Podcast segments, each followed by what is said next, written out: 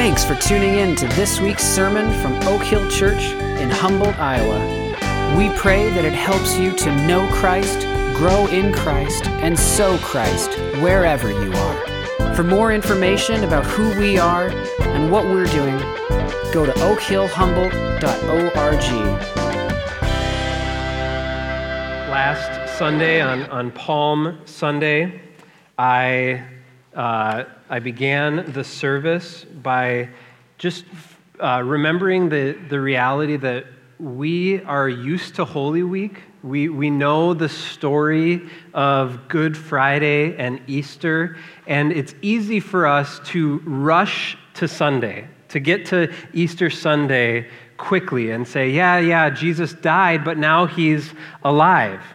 And that reality was uh, driven home to me this week with my kids. So, my, my kids are church kids. They, they go to Sunday school. Tommy, our four year old, he's in King's Kids. We read Bible stories at bedtime. They listen to worship music. So, they know the story of Easter really well. They understand Good Friday and Easter Sunday. And this week, Tommy uh, at King's Kids was, was looking at Holy Week, and he said to me, um, he, he talked to me about how Jesus had died on the cross. And I said, Oh, buddy, Jesus died on the cross. Yeah, why did Jesus die? To save us from our sins, he said. I said, Oh, that's, that's good. That's sad that Jesus died, though, right? And, and he stayed dead, right, Tommy? No, no. Jesus rose again. Jesus rose from the dead. Yeah, that's right, buddy. He really did. And that's, that's good. I want my kids to know that. I want that to be fundamental to them. I, I hope that my kids grow up and say, I never knew a time, I don't remember not knowing Jesus. I don't remember not knowing what Jesus has done for me. But the danger of that is it can become overly familiar and just not that big a deal. Yeah, yeah, Jesus rose from the dead. So, this morning we're going to look at the story of the resurrection, and I want us to put ourselves in the shoes of these two women, Mary Magdalene and, and the other Mary, and think about how this would have felt for them that they didn't take it for granted that Jesus was going to rise from the dead. So, let's, let's look at this from their perspective. Matthew 28, 1 through 10. Now, after the Sabbath, Toward the dawn of the first day of the week, Mary Magdalene and the other Mary went to see the tomb. And behold, there was a great earthquake, for an angel of the Lord descended from heaven and came and rolled back the stone and sat on it. His appearance was like lightning, and his clothing white as snow. And for fear of him, the guards trembled and became like dead men. But the angel said to the woman, Do not be afraid. For I know that you seek Jesus who was crucified.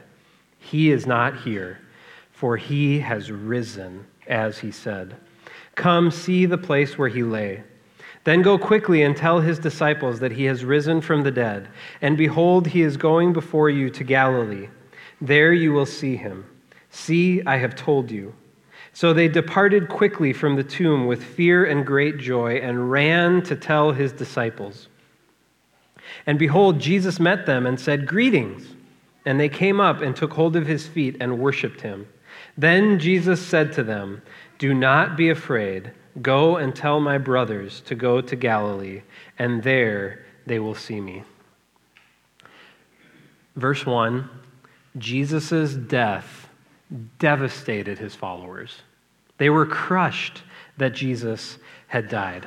After the Sabbath, Toward the dawn of the first day of the week, Mary Magdalene and the other Mary went to see the tomb.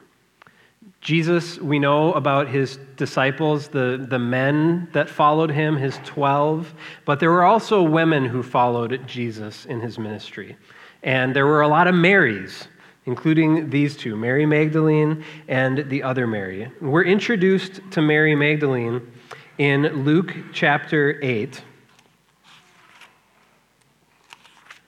Luke tells us that in Jesus' ministry, afterward, he went on through cities and villages, proclaiming and bringing the good news of the kingdom of God.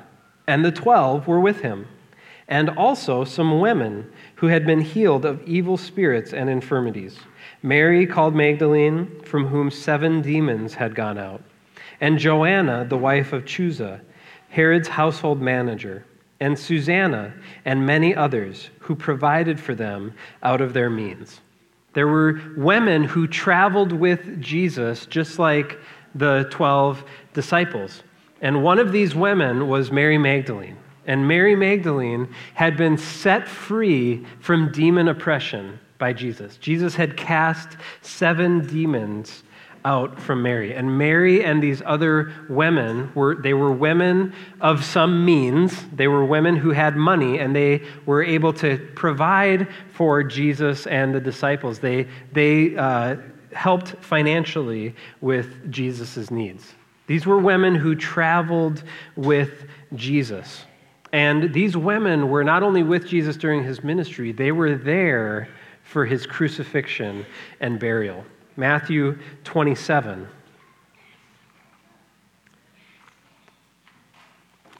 After Jesus has died, Matthew tells us there were also women there looking on from a distance who had followed Jesus from Galilee, ministering to him, among whom were Mary Magdalene and Mary, the mother of James and Joseph, and the mother of the sons of Zebedee. When it was evening, there came a rich man from Arimathea named Joseph, who also was a disciple of Jesus. He went to Pilate and asked for the body of Jesus. Then Pilate ordered it to be given to him. And Joseph took the body and wrapped it in a clean linen shroud and laid it in his own new tomb, which he had cut in the rock. And he rolled a great stone to the entrance of the tomb and went away. Mary Magdalene and the other Mary were there, sitting opposite the tomb. These women traveled with Jesus. They were there and witnessed Jesus' crucifixion and they were there and watched as Joseph placed Jesus' body in the tomb. They watched him die and they saw him as he was buried. These women had been deeply changed by Jesus. They had witnessed his miracles, they had heard his teaching. Mary Magdalene had had these demons cast out of her. They were transformed by Jesus. And now he was dead. In Luke 24, when Jesus is walking with the two disciples on the road to Emmaus, you remember that story? Jesus disguises himself, he conceals his true identity from these two disciples. And they're walking, and the two disciples are talking to Jesus about Jesus because they don't know who he is. And one of the disciples, Luke 24 21, says, But we had hoped that he was the one to redeem Israel. This is, this is what these women and, and these disciples thought. They hoped that Jesus was going to be the one, the Christ, the Messiah, the one that was going to save them. But instead, he was killed. Psalm 89:45 says, "You have cut short the days of his youth. You have covered him with shame. That's how they felt after Good Friday. Jesus was cut short and killed, and now he's gone. Ever since Adam and Eve ate the fruit in Genesis 3, death has loomed over humanity. It has hung there, and it has had the final say. Whatever good people accomplish in their life, however much promise their life held, death eventually closed the door. Even the greatest men and women die. And with their death, their ability to lead and influence others goes. They can leave a legacy, but they're done. They are off the stage. Death happens on the world stage with these, these great leaders, but it, it also happens here at home. It also comes to us. Those that we love die, and a hole is left in our lives. These, these lilies are here. Every Easter, we, we put out lilies in memory of those who we love, who have gone before us. We all have people that we miss. My, my grandfather was a pastor, and he died a few months before I started seminary. He knew that I wanted to be a pastor, and he was excited about that, but he passed away before I became a pastor. And I, I still think about him often, and I think, I wish that he were still here so that he and I could talk about what it's like to be a pastor, so that we could kind of compare notes in ministry. But he, he's gone. That's how it works. According to the natural order of things, death has the final say. It's the end of the story. When someone dies, you don't say, and then what did they do? It's over. Mary Magdalene and the other Mary were not excited when they woke up on the first Easter. They did not go to the tomb that morning because they thought that Jesus would rise from the dead, even though he said he would. Mark chapter 16, we see why these women went to the grave. It says that when the Sabbath was passed, Mary Magdalene, Mary the mother of James, and Salome bought spices so that they might go and anoint him. They went to the grave to mourn. They went to prepare Jesus' body for burial. Going to the tomb on that first Easter Sunday for these women was part of the grieving process. This was step one in absorbing the death of their teacher. They saw him die, they saw him buried. They understood how things work. Jesus is gone, and now we are left to pick up the pieces. That was their mindset that first Easter Sunday. But events at the tomb that morning did not go as these two women expected. Jesus was dead, but Jesus is not dead. Jesus is alive. Verse 2.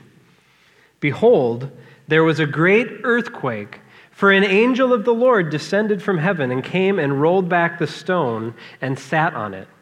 His appearance was like lightning, and his clothing white as snow. And for fear of him, the guards trembled and became like dead men. They go to the tomb to prepare Jesus' body, and instead, an earthquake, an angel who's dazzlingly white, and these guards that are dumbfounded and acting like dead men. The chief priests had heard that there was this rumor that Jesus would rise from the dead. Of course, they didn't believe it, but they said, We need to guard the tomb so that Jesus' disciples don't come and steal the body and pretend that Jesus is alive. So they send a group of soldiers to guard the tomb. But this angel comes, and these, these battle tested, trained soldiers collapse. They, they're terrified. And this angel comes, this earthquake, uh, the stone is rolled away. That's what the, that's what the women encounter. Again, put yourself in the shoes of these women. They are grief stricken, their nerves are frayed. They have been through this awful experience on Good Friday. They themselves are afraid of further persecution. They killed Jesus. What are they going to do to us? They're overwhelmed. And so this happens. They would have been confused, terrified. What in the world is, is going on? And the first words out of the angel's mouth, verse 5 do not be afraid. If you've read the Gospels, you recognize that line. That's what the angels said to Mary and to Joseph before Jesus' birth. The angel shows up, tells Mary she's going to have a baby, and tells Mary, Mary, do not be afraid. This is kindness from the Lord. This is good news that God has for his people. And so, this, this angel, he's being tender and compassionate toward these two women. It's okay. Don't be afraid. I'm here, but it's a good thing. He calms them down. And then, verse 5 Do not be afraid, for I know that you seek Jesus who was crucified. The angel affirms what has happened. The angel acknowledges, You're here to see Jesus who was killed. He was. He was dead. You saw him die. You saw him buried. You've come to the tomb to see his body. I know why you're here. Jesus really did die. The worst thing that could have happened to Jesus happened to Jesus. You're right. You seek Jesus who was crucified. But the most important sentence in the Bible comes next. The words that change everything forever. Verse 6 He is not here, for he has risen. Every other piece of good news in the Bible is based on that good news. There is no good news without that sentence. If Jesus has not been raised from the dead, there is no good news. That's it. Every promise in Scripture is guaranteed by that sentence. He is not here, for he has risen. And we're going to come back to those promises in just a minute. Jesus died Jesus is not dead, Jesus is alive. The angel tells the women, Come, see the place where he lay. Those of us who grew up on reading Rainbow, don't take my word for it. It's in the book, right? The angel says, Don't take my word for it. Jesus is alive, but don't take my word for it. Go look for yourself. Go look in the tomb. He's not here anymore. I've already rolled back the stone for you. The door's open. Go have a look. And just a little side note it seems here that when the angel appeared and rolled back the stone, Jesus was already alive. Jesus was already out of the tomb. A closed door a sealed tomb means nothing to the risen Savior. And we see that in, in John 20 when Jesus appears to his disciples after the resurrection. The disciples are hiding up in a room with the door locked, and Jesus walks in. Doesn't matter that the door's locked, there he is. Jesus is not subject to normal reality like we are. He can come out. So Jesus has already risen, but the angel rolls back the stone so that the women can see for themselves. And again, in, in verse 6, the angel says, He's not here, for he has risen as he said. Jesus told them that he would rise from the dead. Jesus rising from the dead on Sunday after being buried on Friday was not an accident. It wasn't something that happened to Jesus without his involvement. That's different from, there are a couple other resurrections in Scripture, right? Jesus himself raised Lazarus from the dead in, in John 11. And it was a very different experience for Lazarus. Put yourself in Lazarus' shoes. You're dead. You've been dead for four days. You're in the tomb. And Jesus says, Lazarus, come forth. I bet that was weird for Lazarus. All of a sudden, he's alive again, and he comes out. And we're told that his, he's still wrapped up. He's still wearing the, the grave clothes. I bet, I bet Lazarus was thinking, what is happening? This is strange. Lazarus had nothing to do with his resurrection. That wasn't true of Jesus. When Jesus rose from the dead on Sunday morning, he rose from the dead. He raised himself to new life. He was not surprised on Easter Sunday. He knew what was going to happen. It, it went exactly like, it said it, like he said it would. There are multiple times in the Gospels where Jesus predicts to his disciples, he says, I'm going to be arrested, I'm going to be crucified, I'm going to be buried, and then I'm going to rise from the dead. He, he tells his disciples that more than once. In, in John 10 18, he explains the core truth behind those predictions. No one takes my life from me, but I lay it down of my own accord. I have authority to lay it down, and I have authority to take it up again. This charge I have received from my Father. Jesus says, I'm in control. I have the authority to lay down my life, and I have the authority to pick my life back up. Good Friday happened exactly the way Jesus wanted it to happen. He was the one that was in control on Good Friday when he died.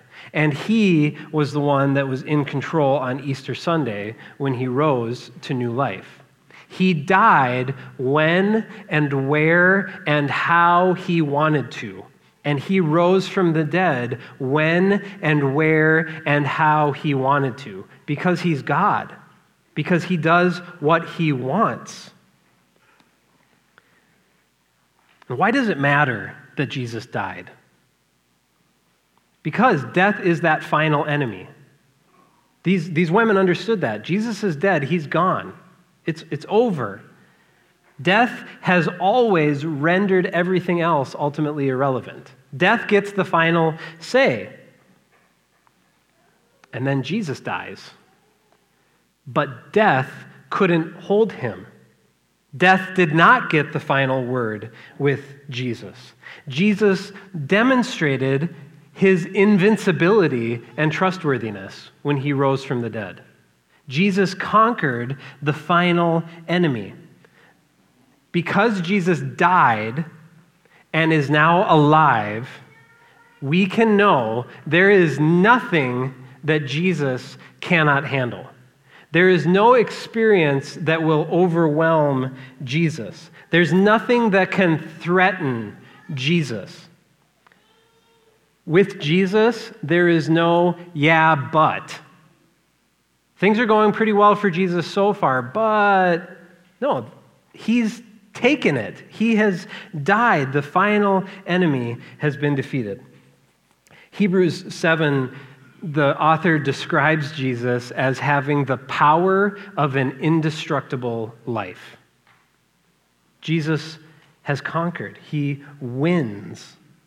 And because of that, every good thing that Jesus promises is made sure by his resurrection. When Jesus was born, the angel said, You will call his name Jesus, for he will save his people from their sins. Jesus is able to save his people from their sins because he died and rose again. Scripture tells us that Jesus will never leave us or forsake us. And we know that Jesus will never leave us because Jesus will never die. Jesus says that he is the way, the truth, and the life, and that no one comes to the Father except through him. And we know that that's true because Jesus will never die. Jesus has conquered death, and so Jesus will always be the way and the truth and the life. Paul tells us in Romans 8 that all things work together for good for those who love God, who are called according to his purpose. We can, we can trust that all things will ultimately work for our good because Jesus has died and rose again. And so he can guarantee that promise. Nothing can hinder Jesus from causing all things to work for good for us. Scripture tells us that Jesus is making all things new. And we can trust that He will finish that job of making all things new because He will never die, but will live forever. Jesus tells us, Come, all you who labor and are heavy laden, and I will give you rest. Jesus is able to give us rest because he has died and he has been raised to new life and will never die again, and so we can rest in him. And Jesus tells us in John 10 all who the Father gives me are mine, and no one is able to snatch them out of my hand. How do we know that no one will ever snatch us out of Jesus' hand? Because Jesus will never die again, and he will hold us forever. None of those promises can be fulfilled unless Jesus dies and rises again. And he has done that. And that brings us to our, our last point. Jesus being alive is not just good news, it's good news for us. The fact that Jesus overcame death and is alive, it's incredible. It's the most interesting, most amazing thing that has ever happened. But it's not just a thing that happened, it's something that happened that's good news for us.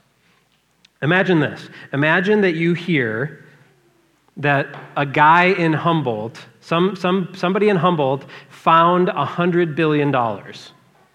You'd think, wow, that's incredible. Right here in Humboldt? That's amazing news. But now imagine that you heard someone in Humboldt found $100 billion and intends to give $10 million to every Humboldt resident. Now it's really good news, except for those of you who live outside of Humboldt. It's not just good news that the, it's not just interesting news that this guy found all this money. It's life changing news for me because I get to benefit from it. That's the resurrection. It's not just, wow, Jesus rose from the dead. It's Jesus rose from the dead, and it changes everything for me. Verse 8 They departed quickly from the tomb with fear and great joy and ran to tell his disciples. And behold, Jesus met them and said, Greetings. And they came up and took hold of his feet and worshiped him. Jesus appeared to these women and he greeted them. I'm alive. I've come back for you. And then, verse 10 Jesus said to them, Do not be afraid. Go and tell my brothers to go to Galilee, and there they will see me. Jesus has risen from the dead. He has personally conquered death. But is that automatically good news for his followers? Remember, the last time the disciples saw Jesus, they were deserting and denying him. When Jesus was arrested, the Gospels tell us they all fled. And then Peter is confronted hey, aren't you one of Jesus' disciples? Three times. Not me. I don't even know him. They had scattered, they had abandoned Jesus, they had failed him, and they had no reasonable expectation that Jesus would ha- want to have any further interest in them. They blew it, kind of like we have. But Jesus is not done with his disciples. On, on Easter, we should be as astounded by the miracle of the resurrection as we are by his grace and forgiveness. That Jesus rose from the dead is incredible that he wants to extend grace and forgiveness to people like us is equally incredible. Jesus calls the disciples his brothers, the men who had abandoned him, the men who had denied him. He calls them his brothers and tells them to meet him in Galilee. He hasn't just risen from the dead, he has plans for his people. He forgives them. Jesus died to redeem his people, And at his resurrection, he restores us. This, this is Romans 5 8 in action. God shows his love for us in that while we were still sinners, Christ died for us. Christ died at the disciples' lowest point. At their greatest failure, Christ died. And then he rose to new life and he goes after his disciples and welcomes them as brothers, restores and forgives them. And he does the same for us. Romans 6:23 the wages of sin is death. Death is the result of sin, the final penalty for sin. As the sinless Son of God, Jesus was never under that penalty. Jesus was not personally indebted to sin. Jesus was not under the threat of death. Jesus did not deserve death. The wrath of God for sin did not apply to Jesus because he did not sin. And yet he took that penalty. He willingly went to the cross and gave himself up. He laid down his life. He submitted to the cruel death of Good Friday. He paid the penalty. And then he picked his life back up. He crushed death, which up until that point had been undefeated. And because he lives, having passed through death and emerged on the other side victorious, he is now able to give that life to whoever he wants. How do we receive the benefit of Christ's resurrection? How do we make it so that Jesus calls us brothers and sisters? It's by faith. Romans 10 if you confess with your mouth that Jesus is Lord and believe in your heart that God raised him from the dead, you will be saved. If you see what Jesus has done and you understand it, you say, Yes, Jesus died the death that I deserved. And Jesus is alive. And Jesus stands ready to forgive. And I want that. I want to be forgiven. I want his death credited to my account. Jesus, scripture tells us, then you'll be saved. To those who believe in Jesus, he gives them his resurrection power. The women went to the tomb that morning expecting to anoint Jesus' body for burial. And yet Jesus was alive. Jesus was not done. And that, that resurrection is good news. It's good news for us if we grab hold of this risen Savior by faith. We're going to close now with the song Come Behold the Wondrous Mystery. And I want us to focus on this verse. Come behold the wondrous mystery, slain by death, the God of life. But no grave could ever restrain him. Praise the Lord, he is alive. What a foretaste of deliverance, how unwavering our hope. Christ in power resurrected, as we will be when he comes. Let's pray. Father, Jesus paid the penalty. Jesus died. He went to the cross and was ruined at the cross but no grave could ever restrain Jesus. He is alive. He laid down his life and he picked it back up, and now he has the power of this unconquerable, unbeatable, invincible life. And he gives that life to everyone who believes in him. So help us to trust him, we pray. In Jesus' name, amen. Let's